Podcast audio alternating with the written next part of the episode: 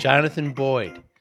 Fascinating, fascinating man. He's uh, he's a trained chef, but um, he had to remove himself from the life. It was very long hours 89 80 to 90 hours a week 14 hour days was making great money but he uh, was not happy we see this often we're, we're in a career and we're making really good money but we're, we're depressed and uh, we're able to afford things but um, we really can't enjoy them because we're away from our family he did a very bold thing. He moved completely to a different job, still similar in the same profession, uh, but he moved to a different job. He has a farm now with his family in, in, in uh, near Jackson, Mississippi. We talk a lot about, you know, I'm always fascinated with fascinated with chefs uh, and, and and what they do.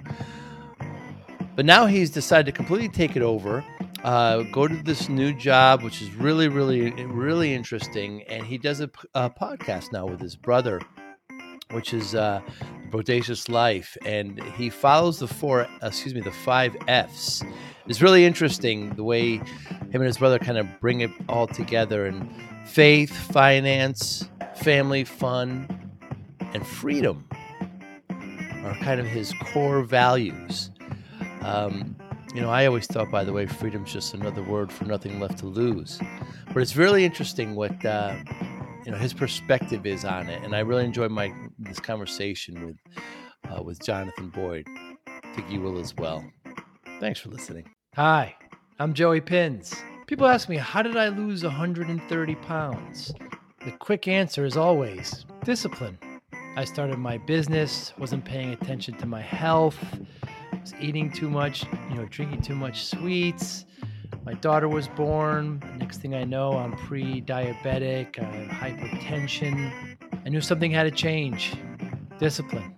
I, like many of you, have faced many challenges in your career, in your family, in your life, faith.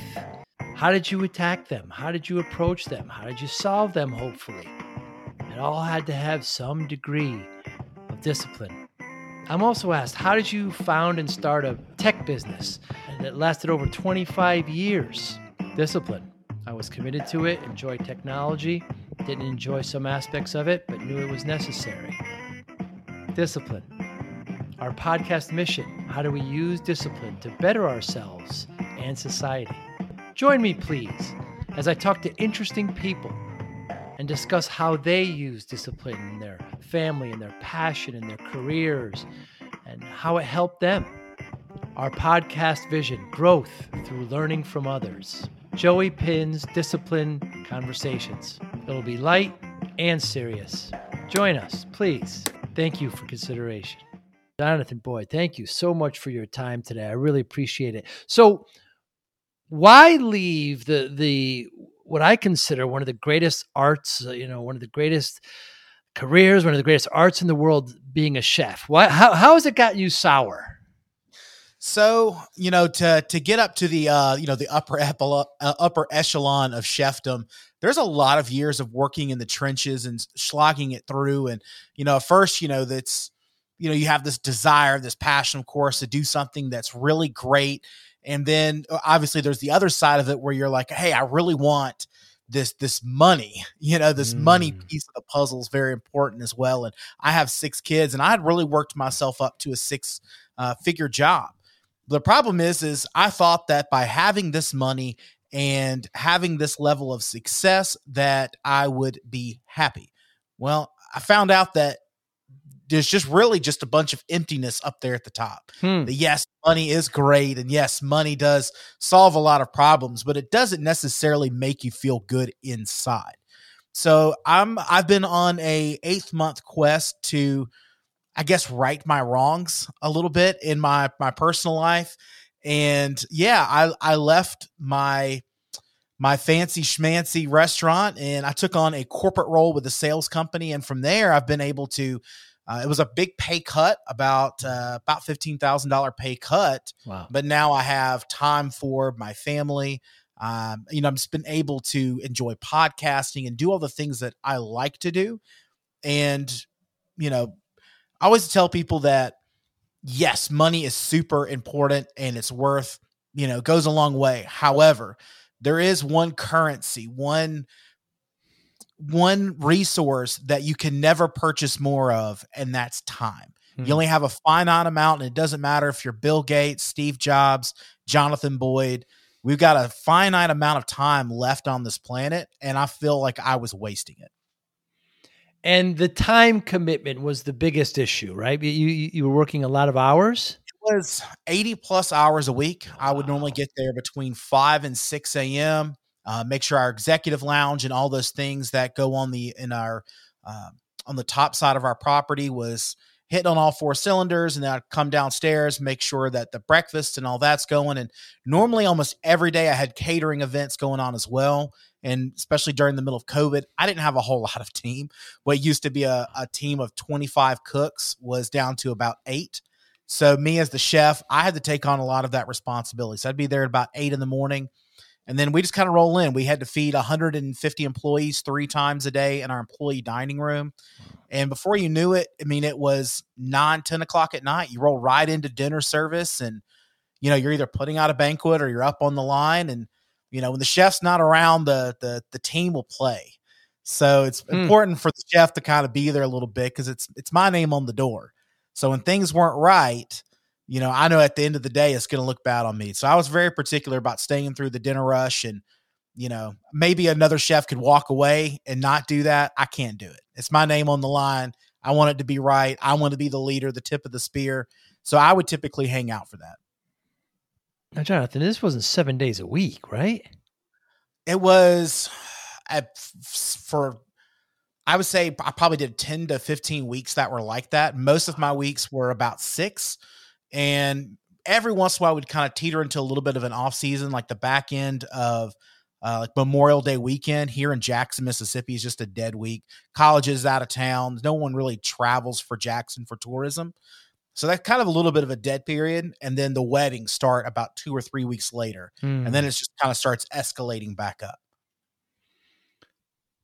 Couple of chef questions before we move into the podcast and and things that you're doing now, if you don't mind.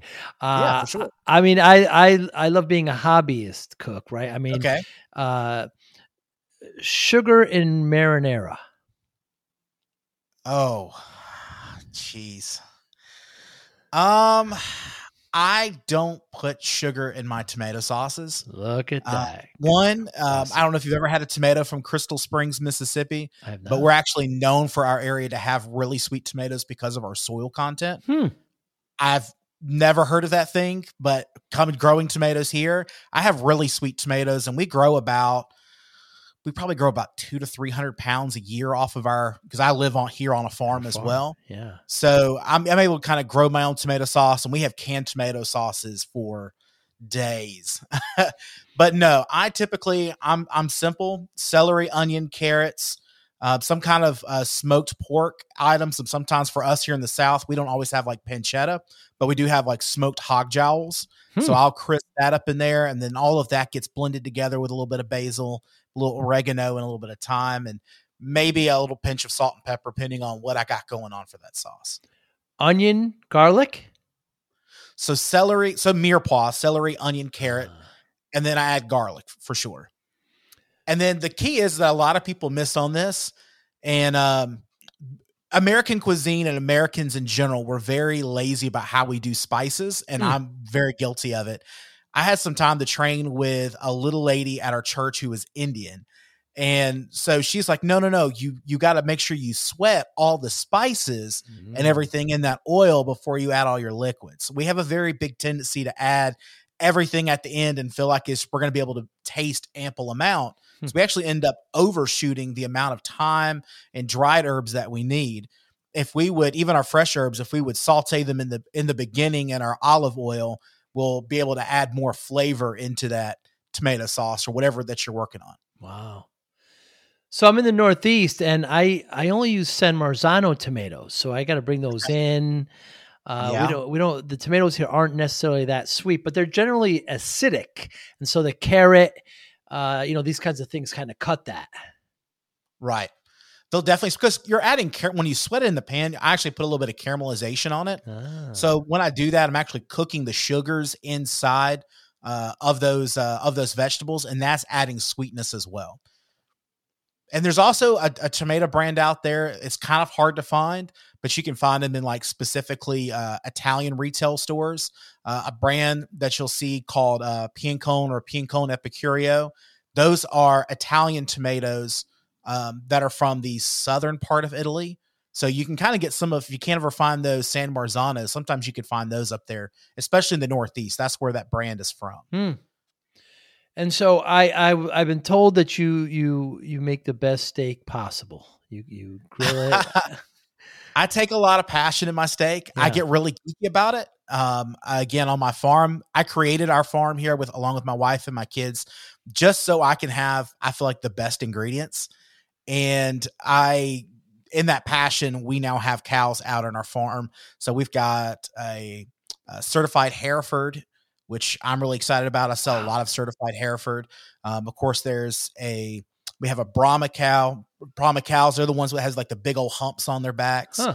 Uh, what's great about them? They're technically from Africa, but we're they do really well in Mississippi. Mississippi's hot, muggy. It's like Central Africa. There's mm. no breeze here. It's like Satan's armpit hot out here. Ooh. It's it's nuts. It's really hot here. So to have an animal like that that's not going to be phased by it's great. And then we have uh, an Angus cow out there as well. So we're kind of dabbling with it a hmm. little bit, and I got really down the the rabbit hole of how am I going to make the best steak? It's a three year investment, mind you. Whenever wow. you get a cow, people don't realize that it's three years. You got to hold on to this cow and, and grow it and, you know, treat it right, make sure it's got the right pasture. And, you know, we're going to finish it on grain. Our first one will go to butcher this, uh, this winter, but I, I love my steaks. I can't, I can't be a vegan. You know, shout out to everyone who can. I, I, I have appreciation for you, but I am a meat eater. Yeah, so am I. So am I. I just, uh, I try to limit my red meat, but I tell you, um, uh, you know, I, I, I, I love hamburgers. I love steak. I love, you know, I, I cook a lot of chicken. Uh, but so what, what's the common mistake people make when cooking steaks at home? Um, they're either, uh, kind of a couple things. One, they don't understand the branding and quality that goes behind steaks. Mm. You need to make sure that you're getting a quality steak. That's something that we kind of miss out on there's you know we kind of roll into a quick grocery store but we don't ask questions on is it choice? Is it certified hereford or certified angus? Is it prime? You know the cheaper that meat typically you can just go ahead and know that those are going to be the more expensive cuts. Mm. so when you're going into a program and it's not a certified angus or a certified hereford you'll have what's called uh, sometimes they call them like legacy steaks meaning that that could be a bull that could be or a cow over 30 months old Wow. So you don't know what you're going to get in that steak. So yes, sometimes you might get a cow that is literally 10 days past the 30 month mark, but it's got to be considered into that legacy line. Um, or you know, you could get a eight year old bull that is going to be like chewing on a boot, hmm. and that kind of gets mixed in with that. So go to your local butcher. I always recommend going to a butcher shop over mm. your uh, larger chains and and in that process as well, the next thing is like just knowing how to cook it. Um, never cook it from uh, ice cold. You're going to want to bring it out at room temperature. Let it season up. Let it sit there. It's going to absorb some of that salt. And then the next part is just understanding that you need to sear that steak. Right. Whether it's on the grill, I do mine in a cast iron. I love mine done in a cast iron. And then, so how I do mine is because I work for basically one of the prime things that I do now with my new job is I basically showcase and do uh, culinary demos for uh, representing different brands of beef. So that's hmm. something that I do a lot of. And one of the things, ways that I like to do it is, is basically I'll have my meat. I'm going to let that sit out for at least 45 minutes. I've got my salt, black pepper. If you got a good steak, you don't need to add blackening seasoning or whatever else to it. Just salt and uh, crack, fresh cracked black pepper. I'm going to let it sit. And then after about 45 minutes, I'm going to get a nice cast iron. I'm going to get that thing all the way to um, smoke point, meaning that when I add oil, the oil immediately is going to start to smoke. Hmm. And I'm going to put my steak in there. I'm going to sear both sides. and then I'm going to bring the heat down to about halfway, and then that's when I'll add things like uh, fresh thyme, rosemary, you know, any herbs like that, and then a big old chunk of butter or smoke. I have a, a can of wagyu fat, smoked wagyu fat. I'll add that in there, and I'll just lather that up on top of that steak. Oh man, it's good. And then, of course, the last bit is is letting it rest. Too too many people get that steak, they throw it right on the plate, and they start cutting on it, and you can't do that. All the mm. juice will run out. You'll have a dry steak. It'll be chewy. Let the steak sit for about two or three minutes. You'll thank me. It's mm. just a completely different steak when you let the meat rest. Sounds wonderful. Sounds wonderful. So, tell me how you arrived to the point where you're going to leave this high paying job. I mean, you said you have six kids, you know, your wife, uh, the farm? Do you do you talk it over with the family? Is it something that they come to you? Did was there a come to Jesus moment? I mean, what? Tell me about that decision making process. So it kind of came down to multiple things. Um, so I was very depressed and where I was at because I felt like I had worked to a certain point. Yes, I had all of this money. I had basically a six digit income at mm. that. And for a chef, that's like the holy grail of thing to brag about. Sure. You know, and I was going through a funk. Is I now have all of this stuff, but none of it actually means anything. Hmm. I'm missing time with my wife. I'm missing time with my kids. And as crazy as this sounds, I'm literally driving down the road one day and I'm looking at the the the center median. They have like that metal divider. And I just remember a finite point one morning where I'm just kind of looking at that divider and I'm like, you know what?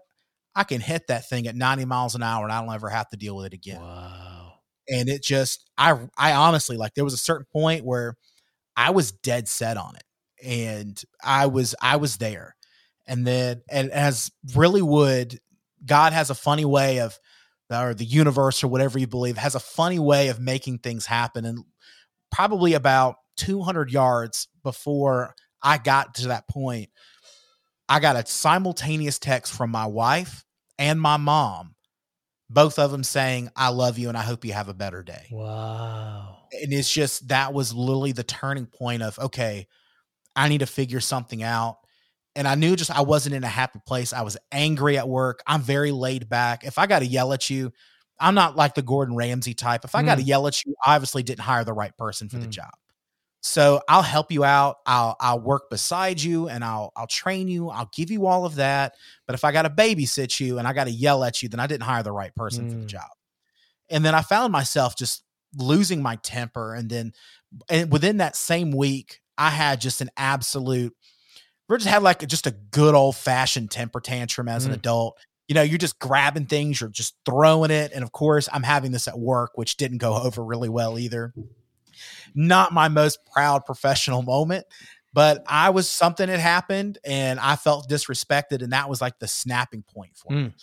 And it was all of these things. And I, I just came home from my to my wife that day and I was like, something needs to happen, something needs to change. I'm not happy. I don't like what I'm doing. I don't like who I am. I don't act like that. And and in the process, it was probably another four months later before I found my new job because hmm. I wanted to find something. I didn't want to just quit and then just try to go over to somewhere else because that doesn't. I've learned that when you job skip, the grass is hardly ever really greener on mm. the other hmm. side. Mm. You need to make sure that what you're, you know, you're not leaving just for money. Is just your core values and what you're looking for in your lifestyle. Is it going to really match up with what's the new position that's being offered? And I wanted to make sure that I took my time and I just happened to, you know, obviously being a chef, you have a, a, tight relationship with the purveyors and things that provide for your restaurant. The purveyor that, you know, was honestly the best to me. Um, and I that's the company that I just happened to strike up a conversation. What's funny is is quick side story is that the executive chef who had my position at that hotel went to work for this distributor hmm. and then he got promoted so he was the one who kind of made the calls like, hey, we got this position open. Would you be interested in that? So then it was like a kind of a jump over and I kind of fall leapfrogged over. And, you know, it, it really worked out. I think when I sat back, I didn't rush it. I prayed on it. I didn't make a, a drastic decision right off the bat. I knew exactly what I wanted. you know, how I wanted my new lifestyle to be. And I was willing to kind of hunker down for a minute, make things happen to be able to have a lifestyle that is that's fruitful and that's meaningful. Mm. So your advice for anybody who's listening who's unhappy in their, you know, in their job is to to try to do it the way you did it, I would assume. I mean, everybody's going to have a different, you know, work situation. Right. I, I, if you're unhappy with your job and you're miserable, and I was, I was in an, uh, and I was, I wasn't in a good situation. I had a boss there that was just old school, kind of that Gordon Ramsay mentality Hmm. of just yell, cuss, chew. He'd text message me at like three in the morning, cussing me out. And it's just like over things that, that honestly have nothing to do with me. I don't, I'm the chef. I don't change the the syrup bags for sodas. I can't help you. You know, that's I'm I'm not a food and beverage director, I'm a chef. So it was just kind of like those kinds of things that, that accumulated up. But overall, I mean, if you're not happy in your position, you definitely need to decide what is happiness? What does that look like for you? And don't assume that the money is what's going to fix all of your problems. Mm. That's the first thing. And, uh, you know, I, I think it's, I always kind of blame it on a millennial thing, but it really is a millennial thing. You know, we were taught in a lot of ways that our status is the money that we're going to make, or we're going to reach this certain education and reach this certain amount of dollars. And we're just going to be living life and we're just going to be riding around in Corvettes, Ferraris, and big houses and living this great life. And you get to the top and you're like, it means nothing. Hmm. So find out what's what that does look like for you and the lifestyle that you want to live. If you want to work during certain hours, I had a friend who was uh, he was looking for a job because he loved fishing. He wanted a a fishing podcast and he wanted to be able to do fishing videos on YouTube. But he wanted basically he needed to be off on weekends to do tournaments and he wanted to be off in the mornings to where he could go fishing every single morning to create content, to practice and do what he needed to do. And we were able to find him a great uh, nighttime job at a restaurant Hmm. and basically working in the pastry department. Hmm. And so again, he he got exactly what he wanted. The company he worked for gets exactly what they wanted in a professional pastry chef, and it all just kind of works out. How is the the restaurant industry business? How how is it right now? It's tough. Yeah. It's tougher than ever right now. Really? The, the the labor pool is absolutely dismal. Hmm. And what happened is is that, you know, the really good cooks during COVID, you know, basically everybody half of us got either let go, I mean, especially if you were a good cook with a higher wage, you were the first one to get cut during Mm. COVID. Mhm. So basically, they felt disowned by our, our industry. So a lot of them went on to work in other in other industries. So tech, I got quite a few friends that went back to school and picked up like a little six month uh, classes on like welding, Hmm. and now they are making triple the amount of money being a welder than they would have ever been as a chef. So that's really good for them, but it left a giant hole in our in our market for us Right. as far as our labor goes. And then the other aspect is is even once you finally find this you know this magical crew of misfits who are going to work in your kitchen for you then you've got to ha- be able to source good product Mm. and that's been an issue for a lot of places uh, where i work we finally have gotten back on track and it, it just took time you know to get the to get the supply chain back on and there's still some issues that the supply chain's working on especially getting into this holiday season this holiday season is not going to be it's going to be interesting Hmm. for everybody to get their turkeys and hams and how all that's going to play out and then the last part is just the money you Mhm. know people aren't going out in the same way that they were before and people who didn't adapt and you know move into a more digital model selling more things to go they tried to stay with a traditional model are really hurting because a lot of people move to the you know the digital online ordering carry outs you know the industry's changing Yeah. and if you're not adapting with it unless you've already got a clientele of just thousands and thousands and thousands of customers you're really shooting yourself short on what you could be so it's it's really tough right now I've talked to a uh, you know a couple restaurant owners, and I've heard them say, "We break even on the money. If it wasn't for the bar, we wouldn't make anything." Oh yes. Bar is you know, it's it's a double edged sword. There's more expenses that comes along with that bar when you talk about your insurance. Mm. Most cities also make you pay an outrageous like rate just to have the bar because it costs the city money for the police. They just automatically assume that you're going to be a, a trouble establishment. Right. Um, it was twenty thousand dollars just to sell liquor in my hometown back in Georgia. Wow. Yeah, just not you haven't sold a drink yet. You've not had the insurance. Wow. You've not bought any bottles of liquor, nothing yet. Twenty thousand dollars to the city, Wow. and you still might not even get approved by the city of council. So you want to talk about you know really you know putting some faith out there is twenty thousand dollars to a city council who might not even approve your bar. Hmm. But the typically food. So let's say uh, we're buying a hamburger. When we buy a hamburger, let's say it costs us. Let's say it costs the customer ten dollars. Typically, that means about three dollars goes to pay for the actual food. So you think about trying to place. When next time you get that, excuse me, get that ten dollar hamburger. Think about that. That this burger, bun, cheese, French fry, the ketchup, everything that you're going to have included in that meal for that nine ninety nine is included in basically three dollars. And you know, for and for liquor drinks, you're looking at about eighteen percent. So Hmm. a dollar eighty for a ten dollar drink. And I've I paid ten dollar drinks in the bars, the restaurants that I've been at. We've had plenty of drinks that were, you know, 10, 20. And then especially when you get into the wines and whiskeys and stuff Sure. like that, you're looking at 30, 40, 50 dollars just for a glass. And then again, it comes down to that's an 18%. So there's just a higher profit margin on those items. So you Mm. really got to have that to balance it. One of my favorite quotes from uh, Prince. Somebody asked Prince, you know, how's the record business? And and he famously said, "I'm not in the record business. I'm in the music business." So, are chefs in the restaurant business, or are they, are they in the cooking business? I think that's the big problem that they have to figure out. Mm. um, I like, I miss being on the line. I miss that camaraderie with my chefs. I miss that, you know, it's like a band of misfits that, yeah. you know, I had a, a, a Vietnamese guy named Jimmy. I had this other guy named uh, Taylor, who's like this, that I mean, classic. Exactly. If you, if you could stereotype a hippie, you know, long hair, beard, you know, what's up, man? back. Yeah. That was my other cook. It's just a bunch of misfits. Right. But every day we walked in and we had each other's backs. We'd help prep for each other. And when it came to like our least favorite shift, which of course is brunch, and brunch is just the most, everyone hates brunch. Every chef hates brunch. Brunch is that shift on Sunday morning. It just brings in, and this is going to sound the wrong way because I'm a Christian, but Christians come out of church and sometimes they just don't know how to act.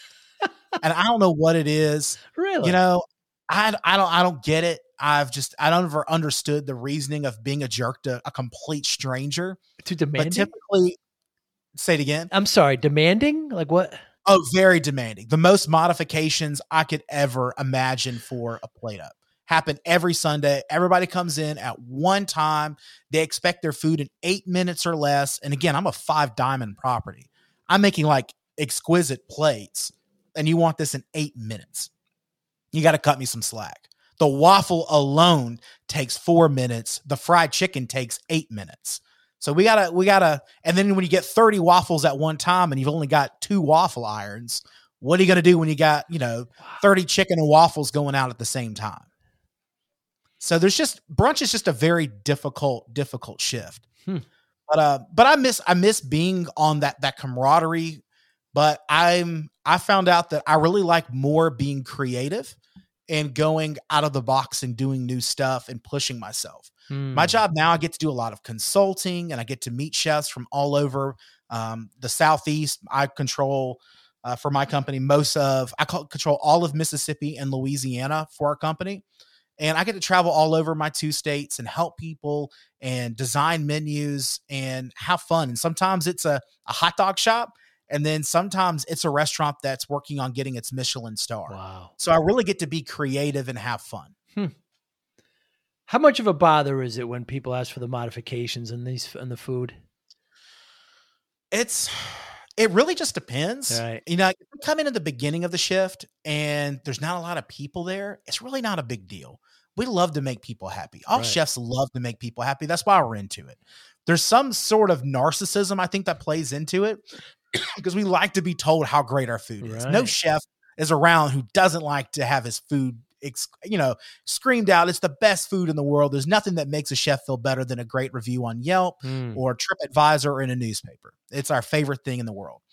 But, you know, it's the person who comes in at 7:30 on a Friday night who wants to I want my steak cut in half. I want this half cooked mid rare, that one well done. I want my potato cut in half, this half with this and the other half with that.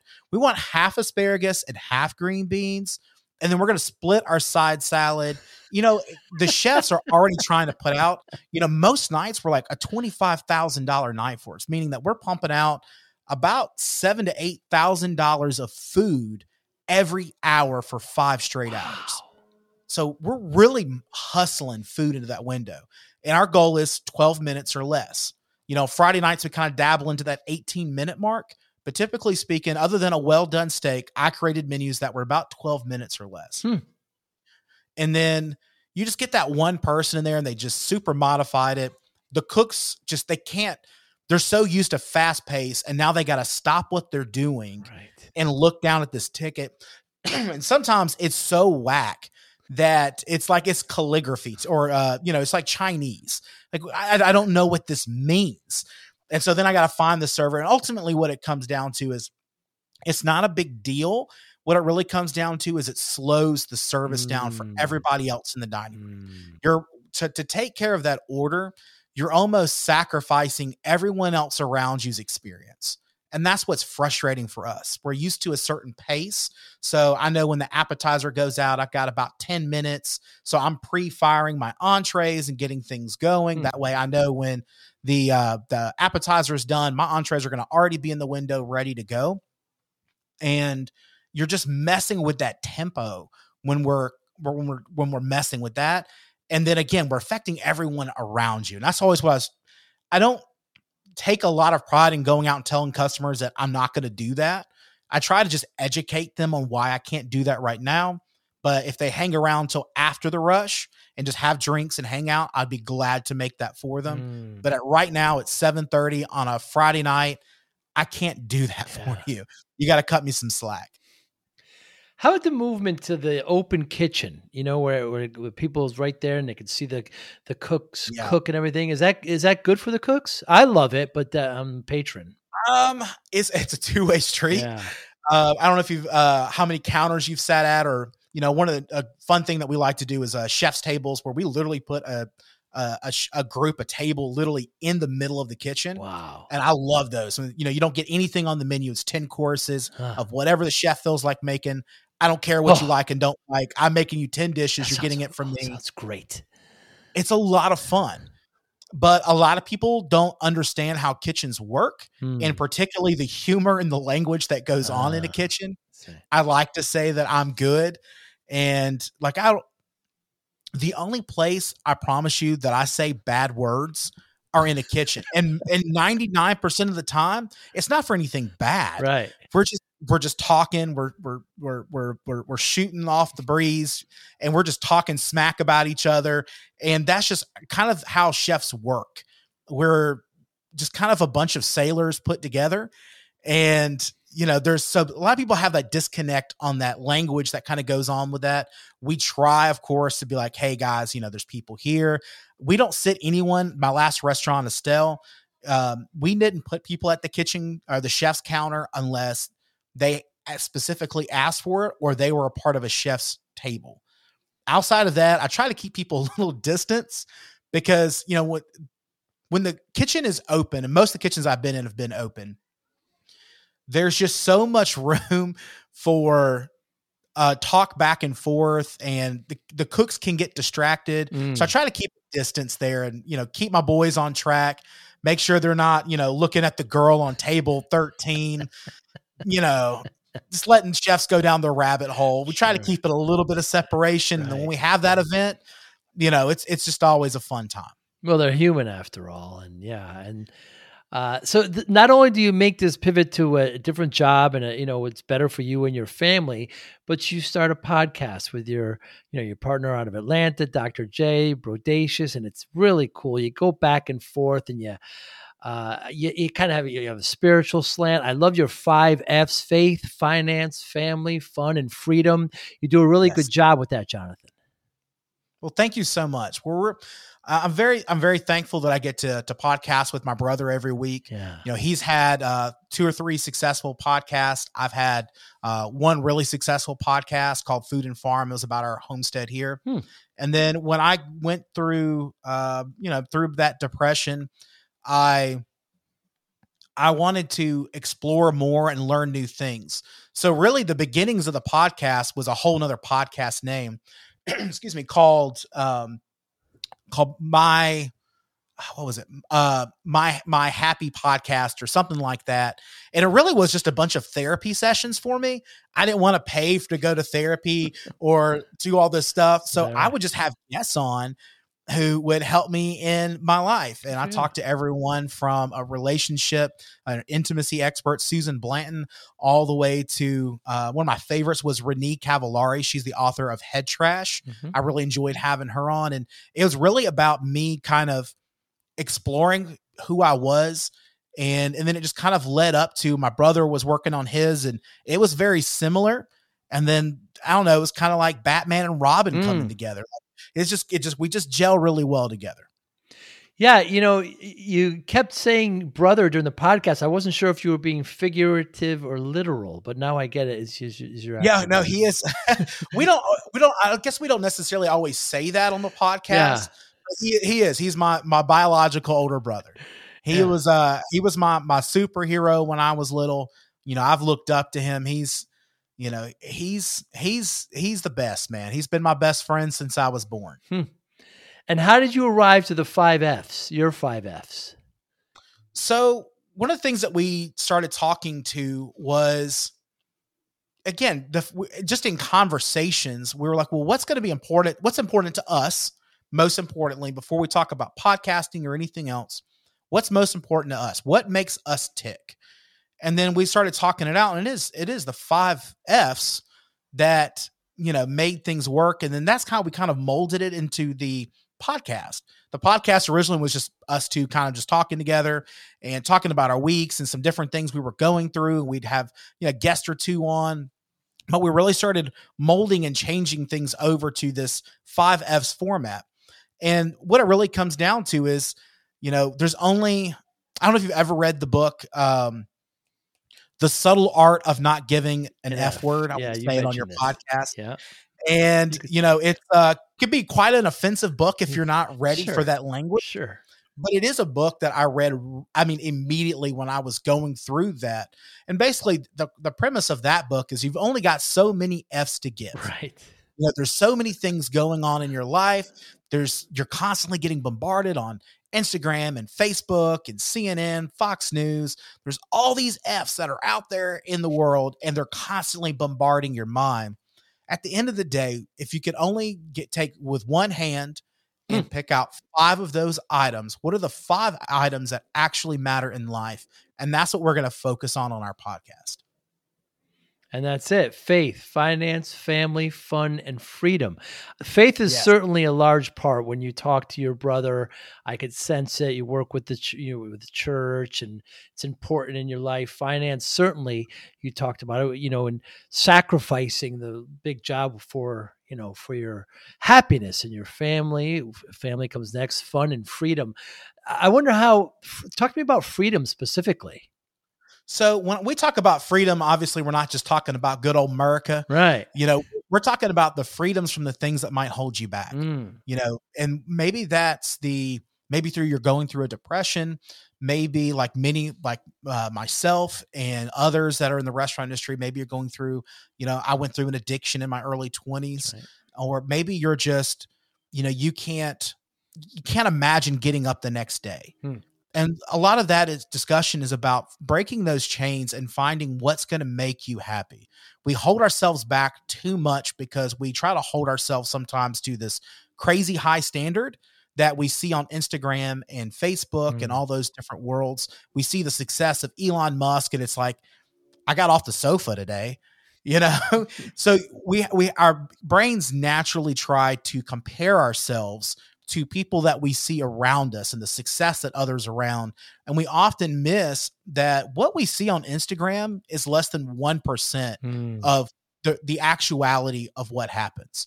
I'm really into homesteading and I love to watch homesteaders on YouTube. I'm addicted to several channels that are on there. Hmm. And I had a chance to meet with one of them just just real quick, just passing through. I happened just to run into him. And one of the things I asked about is like, you guys are doing so much. You have so much success. You've got over 200,000 subscribers. And, you know, how are you doing all this? It's like, you missed out on the three years of just absolutely failing at it.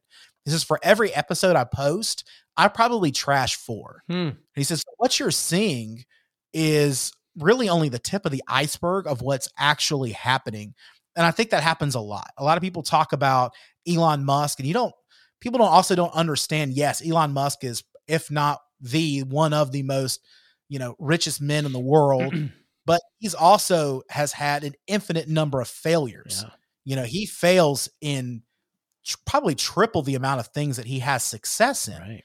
and we have to keep that in perspective of in our own lives is yes you know we're going to have success but we also got to fight through you know those hardships and break those chains and have mental freedom to be able to enjoy these other items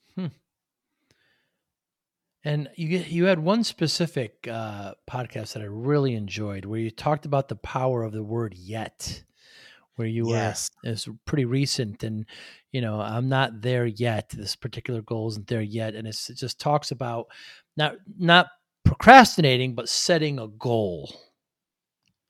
yes so again it comes down to it's okay that you are not in a place that you want to be Hmm. I think almost everybody's in that boat. Nobody's sitting there being like, "Oh, well, I'm just completely happy with life and I never want it to change for the next 100 years."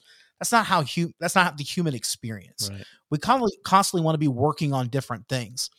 And again, when we're getting into that cross comparison of our life to someone around us, maybe it's your best friend who's now got this big house and they have this, you know, wife who's 10 years younger than him and whatever it might be. You might have this unrealistic, you know, conversation going on. The power of yet comes down to is I have not achieved something yet Hmm. instead of I have not achieved. I have not achieved. How do I say this? I'll use an example for YouTube. I have not gotten 200,000 subscribers yet Yet. But I'm going to do X. So what the yet and y'all there's the yet is not an excuse. I'm not haven't done it yet. so I'm going to put it on to uh, some timeline, some procrastination timeline that I'm never going to get to. The point is, is that there's a yet, but it's also followed by a but with action. Hmm. What am I going to do that is going to get me into that situation? Uh, for Dr. J, he is in this uh, real estate investment program and he's really excited about it. He's super passionate about it. He's got me hyped on it. Uh, I'm still about two or three years out before I can kind of jump on that train as well.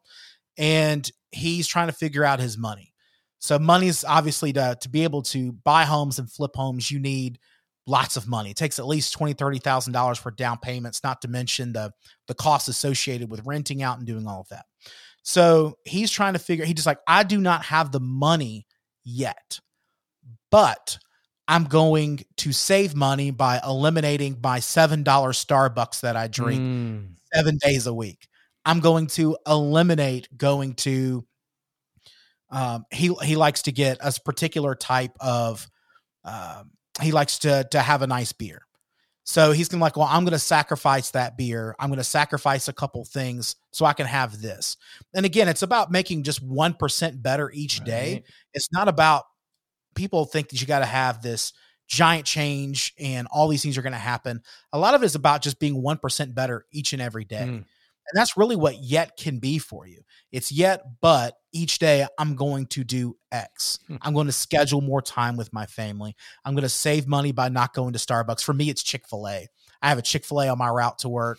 I can eat Chick fil A seven days a week if they had open up on Sundays. Yeah. And I just, the sweet tea, absolutely out of this world. Fried chicken biscuit, come on.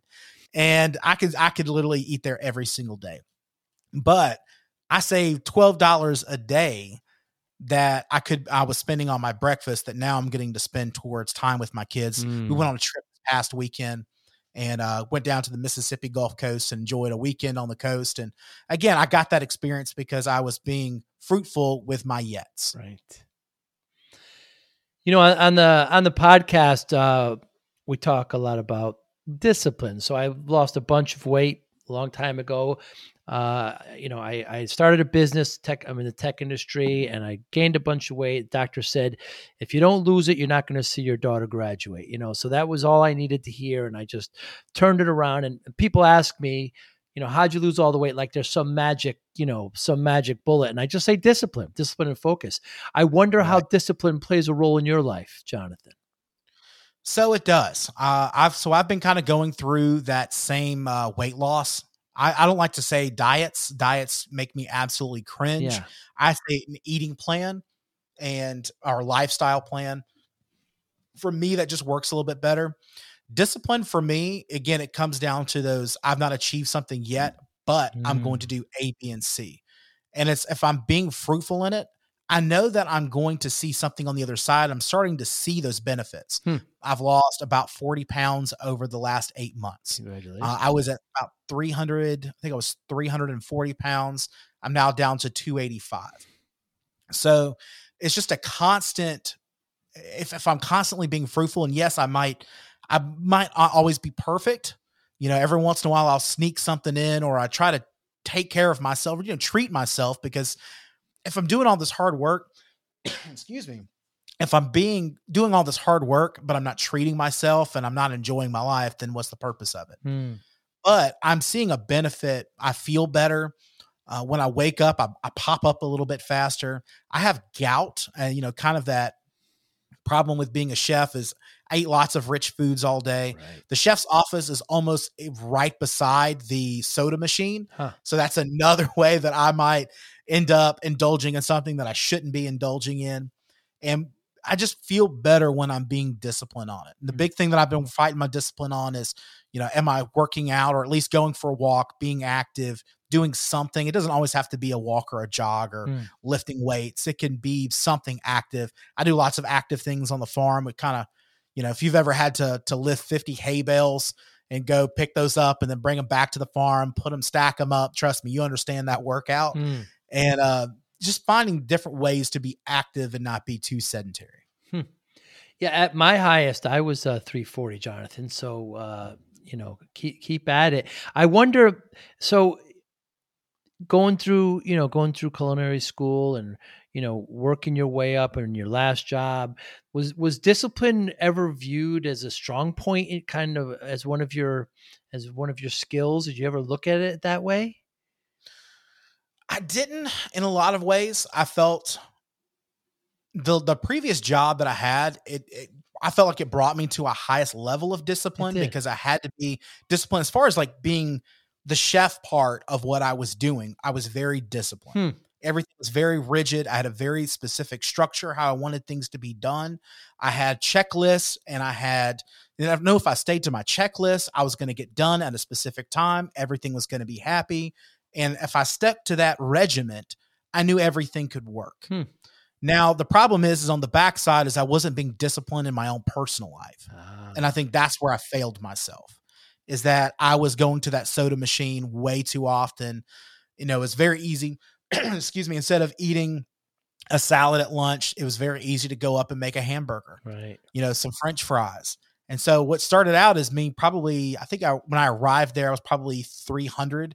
You know, it was very easy for me to climb up to 340 pounds Wow. because I was just, I mean, I was eating like an absolute slob Mm. because I mean, I, I didn't care, especially once you get far into it. You're just going through the motions. You're a mindless zombie Right. at a certain point. You do six months of that kind of schedule, you just start checking out on what's reality and what's Mm. real world Hmm. you're just going through the motions. So again, in my business world, very disciplined. Outside of that, in my own personal life, not so much. Hmm.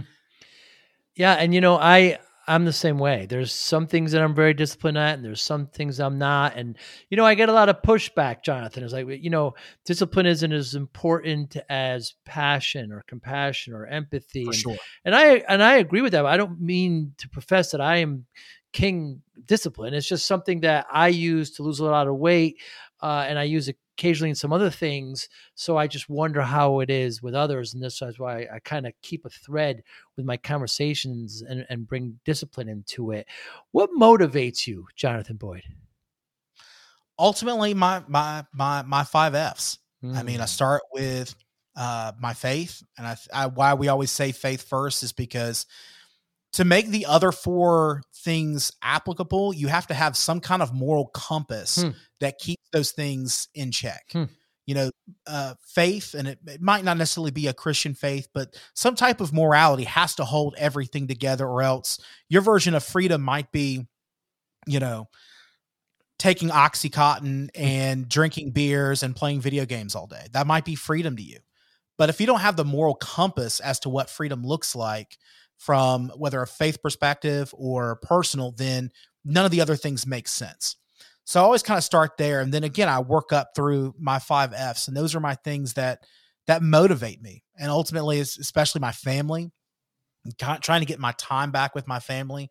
My oldest daughter went to college last year and it absolutely just gutted my soul Ah. the fact that you know she went to college before I could before I could you know make changes and spend time with her and now granted she went to college 2 years early. wow. She went to college at 16, wow. but I still missed out on all of those things. and when she went to school and I wasn't even there to really help her move in to to help, you know, do all those things that dads are supposed to do Mm. when their daughter goes to college. So a lot of you know my changes have been about my family making sure that i'm getting time with them. You know, today for the you know i got to go to a soccer game and enjoy a soccer game. I wasn't i made sure i wasn't a coach this year which I, i've done in the past.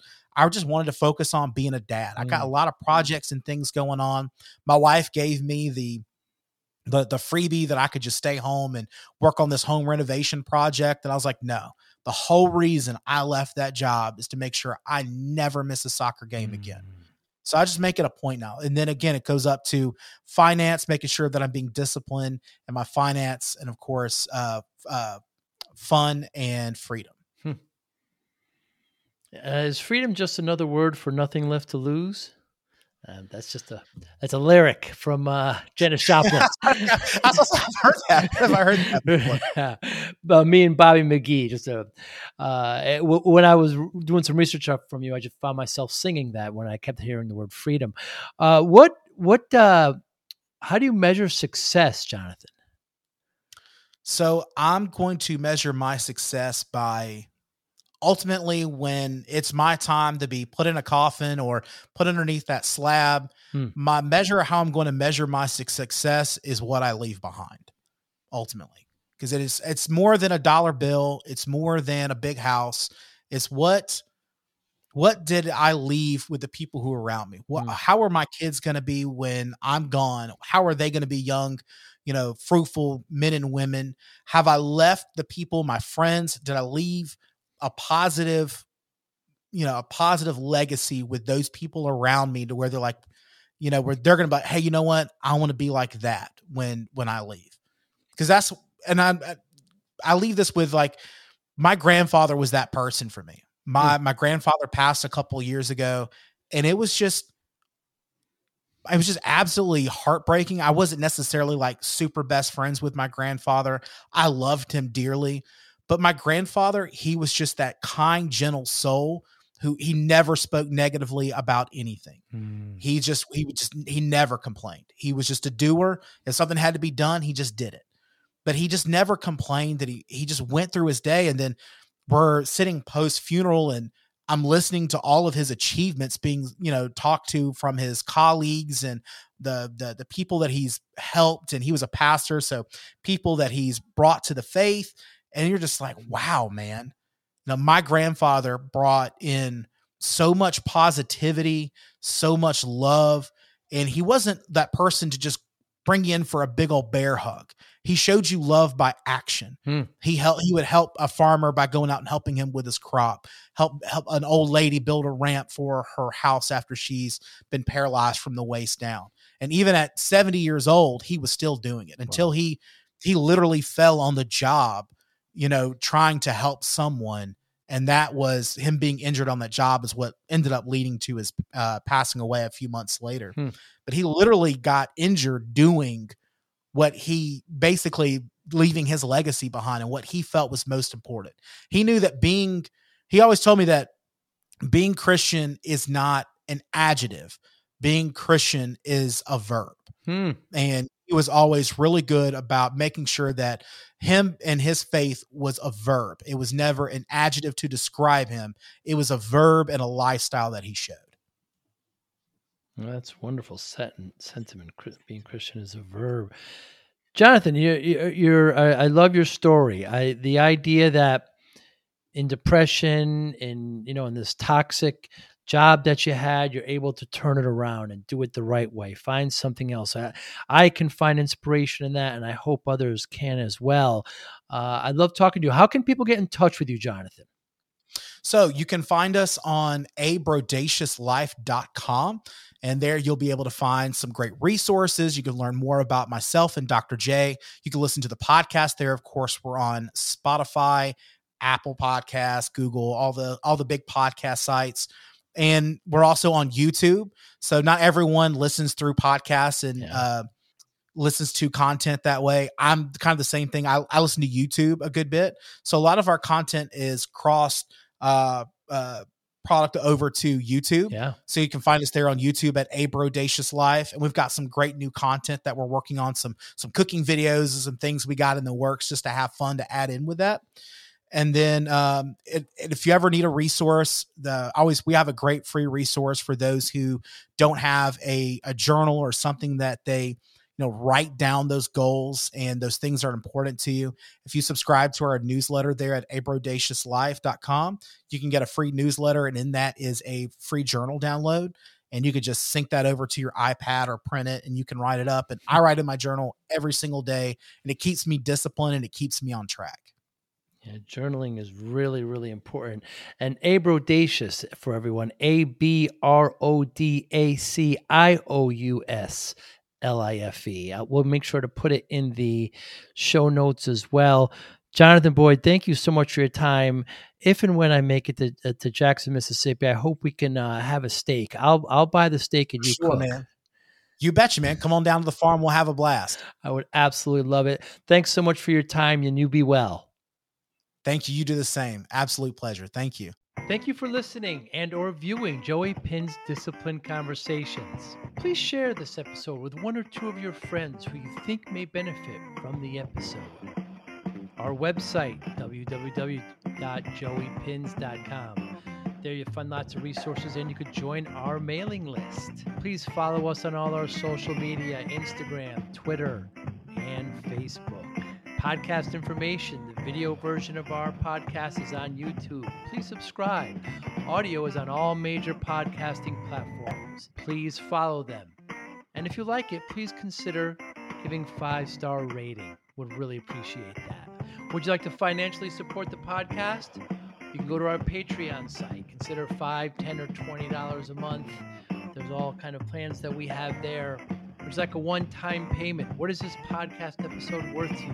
$25, $50, $100, $500, $1,000, $5,000. You be the judge. You can go to our PayPal account to do that as well. Thank you again for listening or watching Joey Pinz Disciplined Conversation.